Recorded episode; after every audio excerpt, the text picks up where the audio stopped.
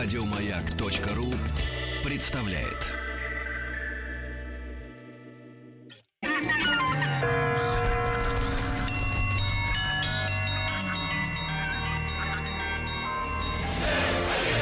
Русский мир. Истоки.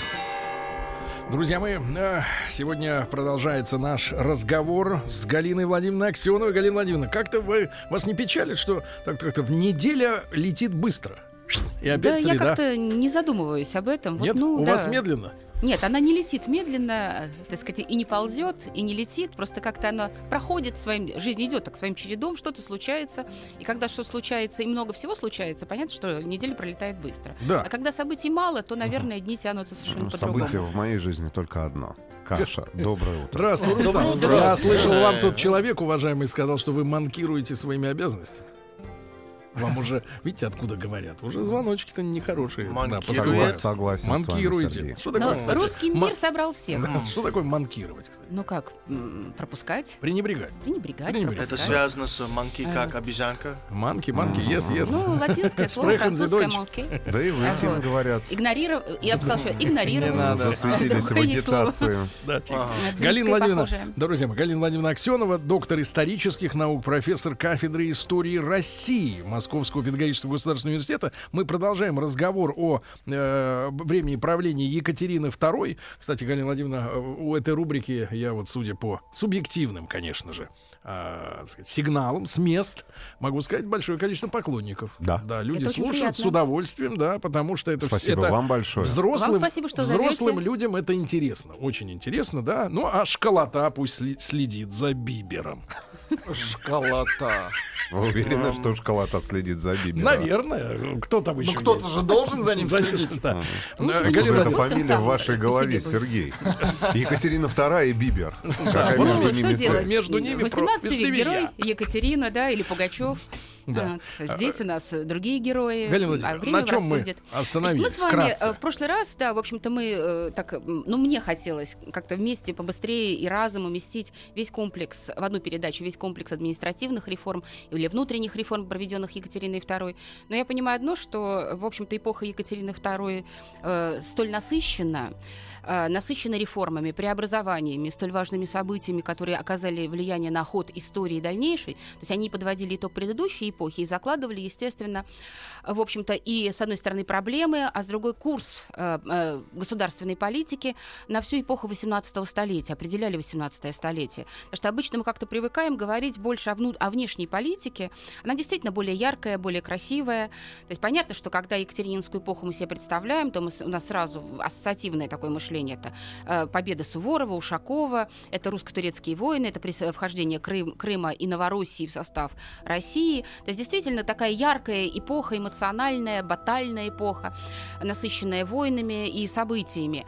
Но как раз внутриполитическая жизнь страны, она оказалась не менее интересной, не менее значимой, а то, наверное, и более значимой.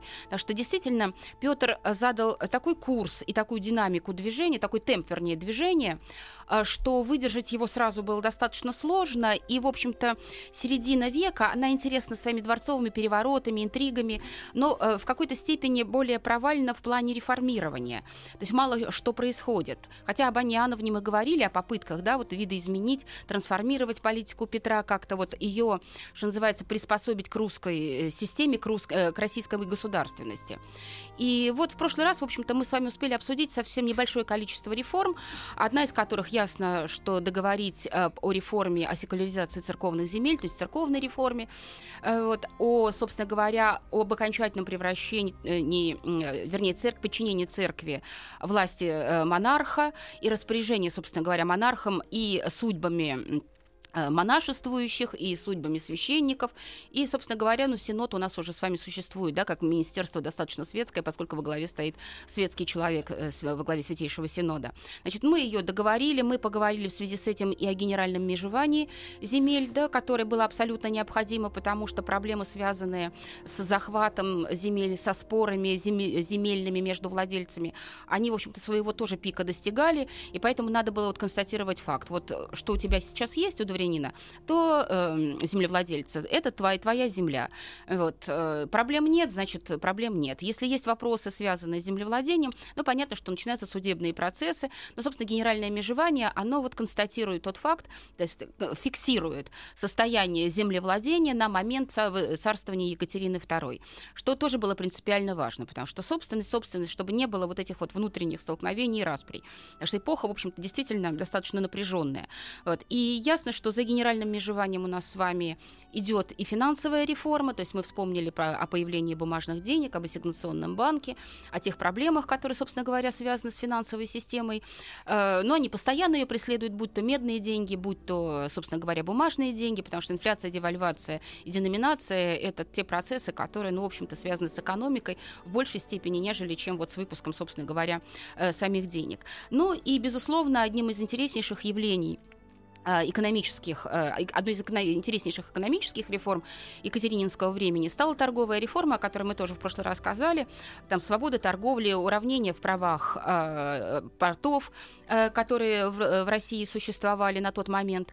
И вот здесь еще один такой важный момент, который мы с вами не успели отметить, но о чем бы хотелось бы сказать. Вот торговая реформа, к чему она ведет? То есть нам начало царствования Екатерины, вот согласно статистическим данным, значит, у России э, в торговых операциях э, с Россией участвовало 425 кораблей.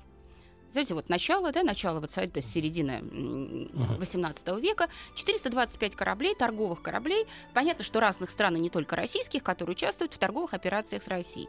Когда мы с вами говорим о конце 80-х годов, то есть подходим к концу царствования Екатерины, то цифра совершенно замечательная. У нас в торговых операциях участвует более 2000 торговых кораблей. То есть вот можно понять, да, сколь, э, какой размах достигает торговля, а мы прекрасно понимаем, что, собственно говоря, налоги от торговли, они э, очень существенно пополняют казну. То есть торговля – это одна из важнейших составляющих для пополнения э, государственной казны. То есть налогообложение, система налогообложения, мы об этом с вами поговорили, когда сказали про секуляризацию, что более миллиона рублей да, в казну стало поступать. И вот, пожалуйста, торговля, которая развивается и которая дает достаточно такое серьезное пополнение государевой казны.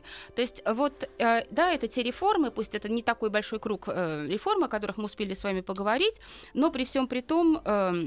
Мы обсудили. Плюс мы успели еще с вами да, вспомнить об одном интереснейшем явлении в эпоху Екатерины, о том, что в Екатеринскую эпоху иностранцы в России стали приезжать в больших количествах, но это уже были не военные специалисты, а это были земледельцы в большей степени, но и торговый люд. Да, и что в первую очередь, то есть два манифеста Екатерины в самом начале ее царствования, то есть 1763 год, когда было разрешено приезжать торговому люду, иностранному и земледельческому, да, и, в общем-то, садиться на земле, в отведенных регионах. А какой статус они получали в плане гражданства? И... Они получали затем гражданство. То есть там, а, понимаете, с каждым из них, что было вполне приятно, ну, так как, наверное, и сейчас эта система существует, просто я не до конца это все понимаю по нынешним временам, э, были документы, э, которые подписывался с каждым из приезжающих э, иностранцев о том, что они будут, чем они будут заниматься, что они не будут вредить русскому государству, естественно. Подписка. Вот. Э, очень интересные грамоты, документы, они сохранились, так сказать, потому что это печатный документ, тиражированные документы. Рустам, вы подписывали вот. что-то подобное? И они... Есть, Нет. Потому что, вы знаете, ведь э, действительно, вот э, те люди, хлебопашцы, земледельцы, торговый люд, который приезжал в Россию, они ведь впоследствии не были замечены не ни в каких, так сказать, действиях э, вредных для российского государства. Да? То есть, ну, они э, жили на земле, они э, культивировали землю, Потом, потом их, в общем-то, селили не на тех землях, которые вот были освоены, а они помогали осваивать новые пространства, то бишь целинные земли. Целинные пространства. Это и Поволжье, это и южные регионы России.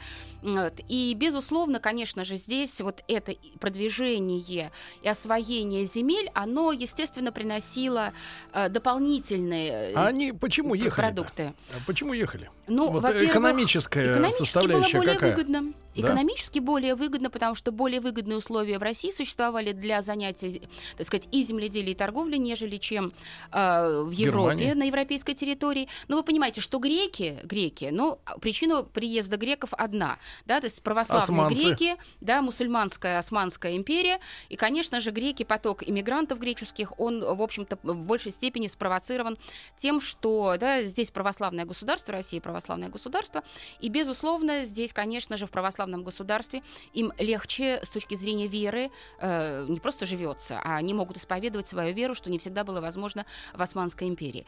Поэтому, конечно же, греческий поток – это одни причины.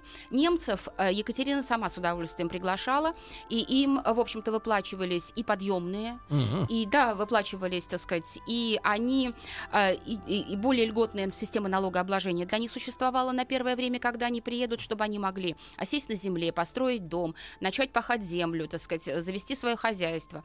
Собственно говоря, эти договоры все сохранились, они, в общем-то, опубликованы, их можно читать, смотреть. Это материалы, которые, ну, дают нам сейчас возможность, опять-таки, когда мы осваиваем Дальний Восток, когда нам предлагают по гектару купить на Дальнем Востоке, посмотреть, а, собственно говоря, какой опыт был у российского государства. Не только Столыпинского времени, потому что ну, Столыпинская реформа... Сегодня вот как раз А, вот. Столыпина застрелили. э, вот, ну, в общем-то, да, такие печальные нас 105 вот, и лет, вот, 105 лет назад. Потому что, да, вот эти столыпинские вагоны знаменитые, эти подъемные, когда из центральных регионов, перенасыщенных, где и проблемы с землей, э, и проблема пахотной земли, все-таки у нас с вами не черноземы, а глиноземы там, или э, песчаные земли, и достаточно трудно их возделывать.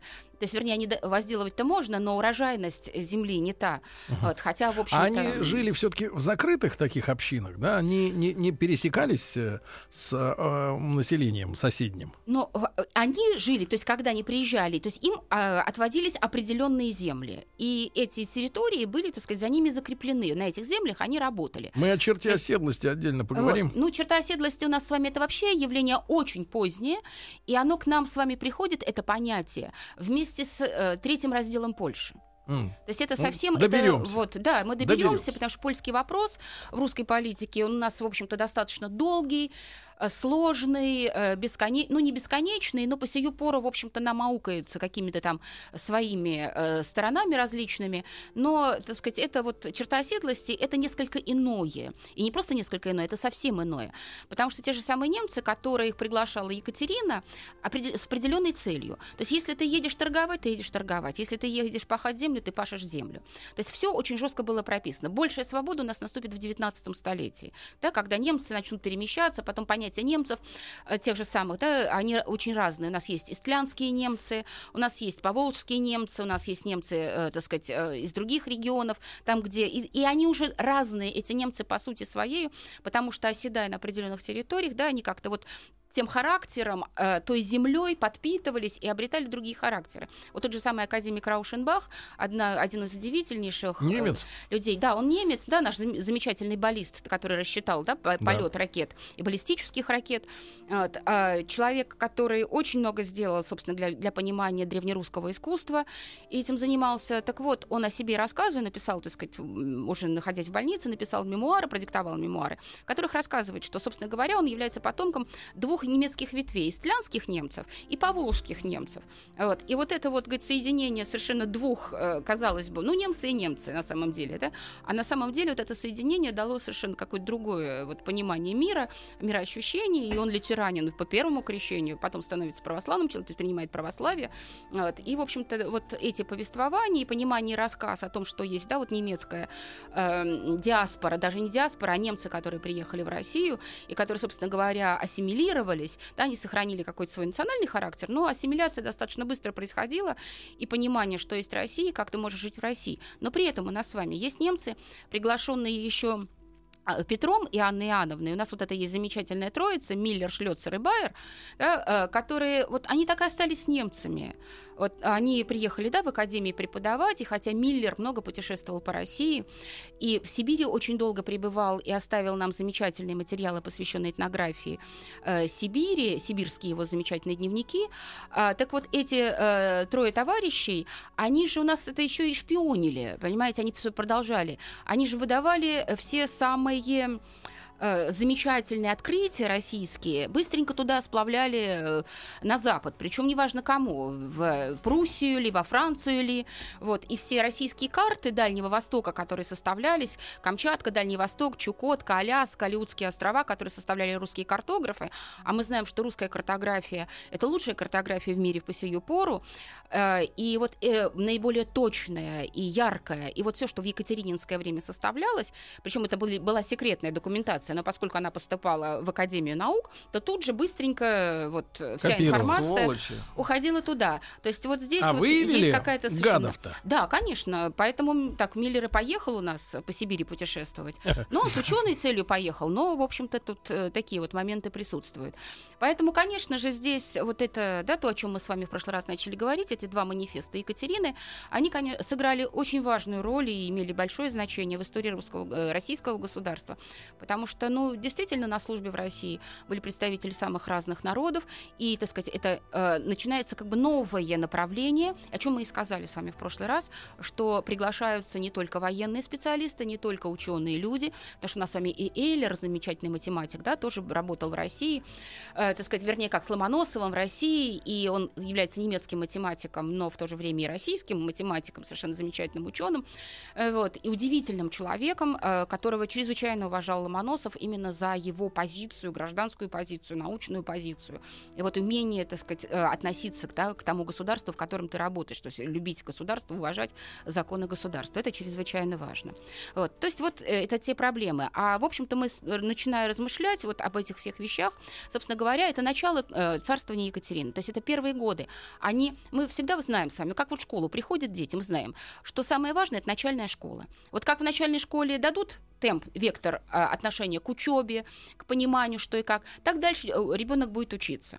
Вот, точно так же, начало правления Екатерины. Вот она задает вектор, темп, направление внутренней и внешней политики. И дальше, собственно говоря, государство уже как, как по накатанной такой поезд разгоняется и, и идет по, да, сказать, в нужном направлении. Поэтому что у нас Екатерина делает? У нас, во-первых, Екатерина, вспомнив о том, что Петр I в свое время уничтожил э, на, в Малороссии гетманство, да, потому что, ну, гетманство, гетманство, все хорошо. Это кто был? А, во главе, э, значит, ну, у нас, вы помните, Мазепа знаменит- знаменитый, который выступил против, да, эм, Петра, э, собственно, выступил на стороне Карла XII, и здесь предательство, конечно, вот э, со стороны, собственно, Гетмана и части людей, э, приспешников Мазепы, оно сыграло свою роль, да, гетманство, как ассоциативно в сознании российского государя, такой гетман малороссийский, ну, предатель, потому что вот он Мазепа, да, и образ Мазепы. Вот. А Екатерина продолжает, то есть, но Елизавета Петровна, у которой ее фаворитом и мужем был Алексей Разумовский. Естественно, его брату Кириллу Разумовскому э, дает должность. Но какую должность? Оба с Украины, э, из Малороссии, скажем так. Э, и, естественно, Кирилл Разумовский у нас с вами стою- становится гетманом Малороссии, малороссийским. Хотя, в общем-то, гетманства как такового нет. Елизавета Петровна, она восстанавливает. У нас, вот, знаете, вот эта середина, она то туда, то сюда, то туда, то сюда, да, с реформами. И тогда, вспомнив о том, что Петр I, а Екатерина позиционирует себя как наследница Петра, да, она вспоминает о том, что, в общем-то, что там в Малороссии происходит. В Малороссии не так спокойно э, по разным поводам. Она, э, значит, утверждает, что сохранение особенностей в управлении национальными окраинами есть глупость. То есть страна единая, значит, единая система управления должна быть. И упраздняет гетманство в Малороссии, причем это происходит в самом начале ее э, царствования, и отправляет в Малороссию, это, знаете, совершенно удивительный такой проведение, такой э, э, с дальним умыслом шаг. Она э, губернатором Малороссии, генерал-губернатором, начальником Малороссии делает знаменитого русского полководца Петра Александровича Румянцева. Начальник Малороссии. Галина Владимировна Аксенова, доктор исторических наук. Сегодня у нас в гостях в прямом эфире, друзья мои. Мы говорим о правлении Екатерины II. Не успеваете послушать в прямом эфире на сайте радиомаяк.ру в любое удобное для вас время.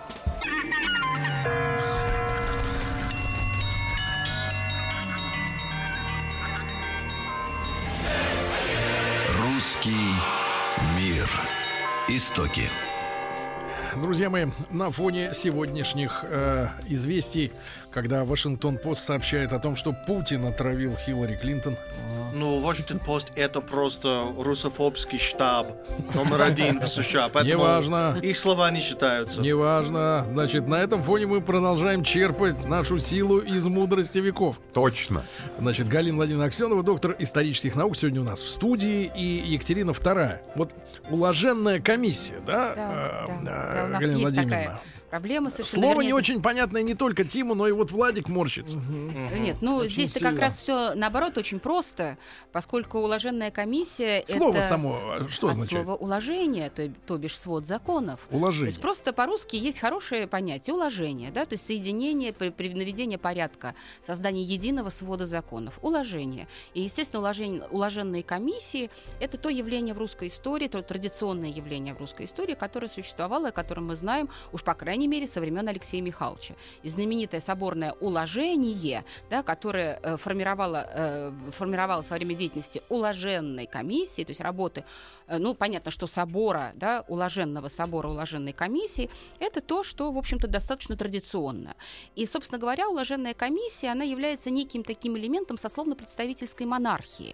То есть, хотя мы говорим об абсолютизме в XVIII веке, но мы же говорим о просвещенном абсолютизме, да, вот э, образование, то есть игра в такую, ну, если не в демократию, то либерализм, демократия, то, о чем мы, С собственно говоря, элементами. да, с элементами. Ну, то есть мы, в принципе, и говорили, что политика Екатерины была благодушно либеральная, да, и последовательно консервативная. Это слова Сергея Федоровича Платонова.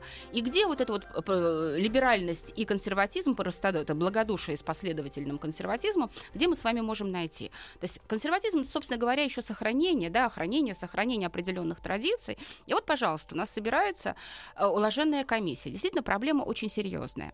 С момента принятия, я же не случайно, и спасибо за вопрос, не случайно, в общем-то, мы говорим об уложенной комиссии, и Екатерина вспоминает это понятие, это явление, и активно его педалирует, и готовится к э, работе уложенной комиссии в течение нескольких лет, о чем мы с вами уже говорили.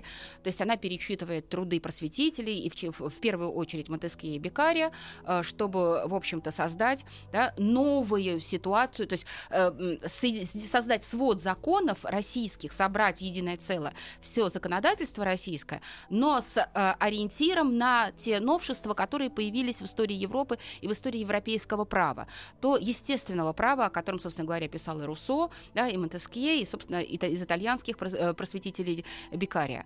Поэтому, э, в общем-то, уложение, да, пожалуйста, сословно-представительское, да, пожалуйста, да, у нас, э, я слушаю голос народа, вот этот голос, сословно-представительский. Значит, что у нас с вами происходит? У нас избираются депутаты для э, разработки создания свода законов, потому что цель за, э, уложенной комиссии свод законов. Депутаты. Депутаты, да. И свод законов, которые Вот у нас не вот. принимали со времен Алексея Михайловича. Представляете, 1649 год, на дворе 1767 год, прошло более 100 лет. 120 лет тишины. То есть нет, понятно, что законодательство развивается, законы отдельные принимаются, но должна быть система законодательная, согласны же со мной, да, вот эта э, систематизация законов, то есть сведение их в единое целое. А как тогда этих свод. депутатов-то? А вот, и вот что с депутатами? говорили льготы? То есть, понимаете, там очень любопытно Выборы, было. выборы, Выборы депутаты. депутатов происходили от представителей всех сословий и даже кочевых народов. Кочевых. Да, то есть Ничего а- себе. определенно, М. то есть э, не То есть э, я мог, в попали под выборы те Нет, вы кочевые нет, народы, вы- которые действительно уже, так Хорошо. сказать, постоянно кочуют. У нас были представители тех народов э, в уложенной комиссии, которые даже русского языка не знали, но при них были толмачи, переводчики, которые им помогали. Все-таки мог То, бы, Сергей. То С есть толмачом. здесь достаточно... Дальше. У нас, конечно же, да, было представлено очень хорошо дворянство. Но когда мы говорим о депутатах от, дворянства, то большая часть, естественно, оказалась, собственно, военными. Но мы помним, что все, все дворянство должно было служить. Да, еще манифест о вольности дворянством Екатерина не сдала, это будет конец ее царствования. Льготы какие-то существовали, но основном дворянство у нас было из числа военных, да, военная служба, предпочитала военную службу. От купечества, естественно, от мещан, от А государств- мещане это, э, поясните, пожалуйста, города. кто так? Это жители, Жители го- города. То есть, когда мы говорим это мещанство, это просто по Мы горо- о себе говорим. по городскому. Да, ну, то есть у нас понятие город это место, да? Слово мещанин, оно происходит, собственно, от понятия места. А место это что? Это город. И поэтому мещанин, э, и причем мещане, это То есть все говорить жители Слово, города. глагол «кушать» можно. Мы же в городе живем. Да. Вы в городе. Мы можем откушать, но кушать как нехорошо. Вот Да. откушать, А чего нехорошего такого? Давайте Ну, разберемся. давайте, раз а и давайте смысл когда появился? У вас же будет, я уже, так сказать, Давайте вот- разведку давайте вот знаю, что у вас будут филологи, Галина языковеды. Вот этот человек, сидящий вот здесь вот, и Да, да. изредка приходящий, э, значит, нам в студию, изредка, значит, Мы он нам э, говорит. О Екатерине разговор Да-да-да. никогда не завершим. Четыре года назад, четыре года назад он говорил сейчас помнит кушать Сергей. и купаться. Купаться тоже Он запрещенное в душе, в душе купался. Потом он встретился с каким-то мужиком. Тот ему наплел, говорит, э, кушать, типа, это мещанство. Надо говорить, есть. Купаться Хотя- мещанство, надо а мыться. купаться надо мыться. И вот он теперь стал говорить правильно и всех смотря поправляет. где купаться мы купаемся Это в же как бывшие алкоголики, они все хотят отрезвить. Как иностранный адвокат кушает, потому что склоняется легче. Как это легче? Ну, е- е- виднее, есть. легче или Я сложнее? ем, мы едим, А но тут- это очень необычно. Кушать, кушать, кушаешь, кушать, Правильно, вот. кушаем, вот все проще. Нет, просто русский язык, он тем и хорош, что он чрезвычайно все по богат 100 и рублей. очень непрост. Э, Вот, потому что У вас ну, нет прав на- таких. Нет, ну э, просто понимаете как, На у каждого собирай. понятия, у каждого слова есть своя история э, и э, свое, э, свои смыслы. Так а что плохого в Вот. слове кушать-то? Я Ну, не понимаю этого. И Ну, в слово мещане. Кушаю. Я кушаю, значит, я существую. Нет, я ем. Давайте к да. Екатерине Давайте к Екатерине вернемся. Вот, потому что я говорю, нет, русский язык это отдельный разговор. и Я так понимаю, что у вас этот цикл как-то там готовится про русский язык. Вот, красоте, Больно нам об этом думать просто, да. Вот, поэтому э, здесь э, вот такие вот э, вещи-то серьезные, связанные с Так, вот Екатериной. С депутатами. Так сказать, мещане мы вспомнили, да? Да. И вспомнили, что слово мещанин, оно обретает свое вот это, так сказать, негативное значение уже туда, к концу 19-го, в 20 веке. Вот мещанство, вот это вот все. Мгм. На самом деле, же мещанин, он житель города. Это все равно, что мы слово обыватель тоже считаем ругательным, хотя с польского языка в переводе обыватель просто означает тоже житель города, горожанин. Да, то есть просто у нас появилось слово горожанин, и слово мещанин у нас как бы вот оно стало, так сказать, этот оттенок приобрело. А тогда все нормально, мещане. То есть это все жители. Это и купечество, это ремесленники, это, так сказать, крестьяне, которые приходят. То есть все, кто живут в городе, они все мещане. А крестьянам дали а вот. Крестьянство, да, государственные крестьяне, э, ну, естественно, бывшие монастырские крестьяне, э, служилые люди, однодворцы, это те, кто на границах российского государства несет свою службу и, так сказать, и сидит на земле. То есть э, представительство было достаточно широкое. Это сколько человек собрали? 573 человека было Больше, чем собрано. щас. Да, то есть достаточно большая уложенная комиссия работала. И самое главное, что Екатерина не дала права быть избранными э, духовенству. Да. Секу- Секуляризация идет, и от духовенства, э, так сказать, духовенство было лишено избирательных прав. А Вот. И главное еще другое, что вот э, при создании м, системы выборов значит, было провозглашено, что каждое государственное учреждение выдвигает своего депутата. То есть от Синода духовенство было представлено. От Синода, естественно, был член Синода, был священник. Вот один священник у нас, собственно говоря, и был официально э, э, избранным представителем Синода. От Сената один, от коллегий по одному человеку, там, от департаментов. То есть вот каждое учреждение государственное по одному человеку. Плюс еще все сословия были представлены. То есть это действительно все сословное явление. Дальше мы уже с вами говорили о том, что и поскольку Екатерина готовит свой наказ, свой наказ, который у нас с вами состоит из 20 глав и 526 статей. То есть, кстати, огромный наказ, который потом читали э, 8 дней. В вос- Восемь. вернее, в восьми заседаниях, скажем так, ну не 8 дней, а в восьми заседаниях весь ее наказ, но он огромный, естественно. Еще э, собираются наказы а, от мест, то есть откуда, то есть депутаты должны приехать с наказами. И опять-таки было ограничено, что каждый депутат приводит, привозит один наказ. То есть должны были собрать все наказы по местностям, по регионам, по учреждениям и, э, естественно, как бы создать некое единое целое и привести по одному наказу. Но никто это правило опять-таки не соблюдал. У нас с вами были губернии, вернее депутаты, которые привезли по 800 наказов. Вот. А были, э, например, э, та же, так сказать, ну, Борисоглебский уезд Ярославской губернии, это поселок Борисоглебский ныне, э, оттуда вообще депутаты не приехали, они отказались избирать депутаты и, пере- и отказались участвовать в работе и уложенной комиссии. хорошо. То есть у нас были такие, значит, три или четыре региона российских, которые просто не прислали своих депутатов, сочли это не, то есть ненужным. И вот представьте себе, да, собирается цель, главная задача уложенной работы уложенной комиссии, создание свода законов Российской империи. То есть, да, да, разработка законодательства, то есть подведение итогов, да, собирание, да, свод законов. Вот. А, и, естественно, опять-таки, разработка нового законодательства российского, который будет, так сказать, даст возможность российскому государству дальше развиваться. И уложенная комиссия собирается в 1787, о, простите, 67 году. Собирается начало ее работы в Грановитой палате. Естественно, все очень пышно, торжественно. Москва у нас все равно остается да, второй столицей. То есть самые важные мероприятия, а уложенная комиссия разработка свода законов да, начинает свою работу, где там, где все, в общем-то, эти собрания проходили. А зачем, палата вот, Московского Галина Кремля. А зачем нужна была эта парламентская показуха? Вот Она- если это собрались, не нет, если собрались непрофессионалы, вот я не понимаю, зачем начи- начинать заниматься юри- юридическими вопросами непрофессионалам? Ну, по- 500 человек собралось, кто-то офицер, кто-то мещанин. Любителей. Ну а зачем ну, они? Вы знаете, у нас тоже, в общем-то, когда, мы- то есть, когда мы начинаем говорить о Государственной Думе, там, в те времена, да, начало 20 века. Не, ну парламентаризм, понятно, это Вот. ответ на европейскую демократию. Нет, а вот это это в дан- зачем Нет, в нужно? данном случае... Катьки-то. Нет, это традиция. Во-первых, давайте, э, Екатерина прекрасно понимала, что она должна, так сказать, будучи, пребывая на российском престоле, и еще где-то ощущая себя все-таки иностранкой, хотя русская царица, но иностранного происхождения, она понимает, что надо блюсти, так сказать, традицию российскую. Российская традиция. То есть Так. мы не сенат и синод какими-то умными иностранными словами, хотя к ним уже привыкли за их 40 лет м, существования в российском государстве, но при всем при том, да, есть традиция разработки законов в России.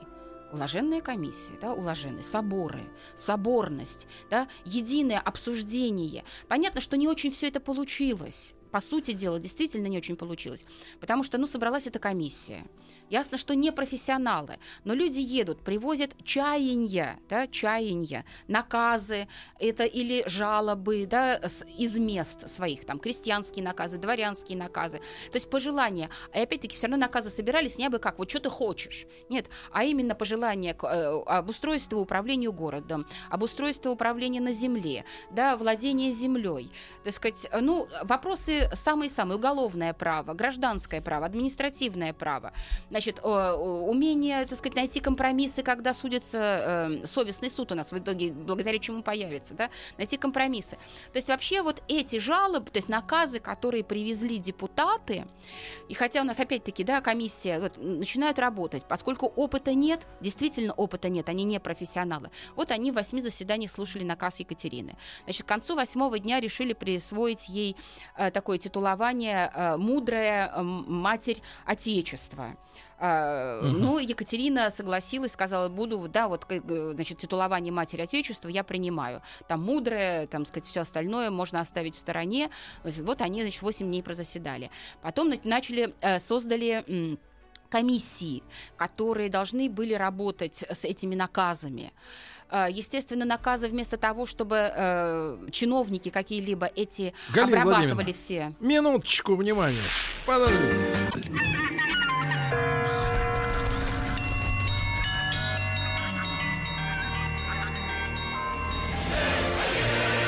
Русский мир. Истоки. Друзья мои, так прервали Галину Владимировну Аксенову, доктор исторических наук, на важную рекламу Карла и других его товарищей. Да. Вы Э, Галина Владимировна, Матецком сейчас. Матецкий получше, конечно. Карл и Матецкий. Давайте не будем их сравнивать. Поточнее.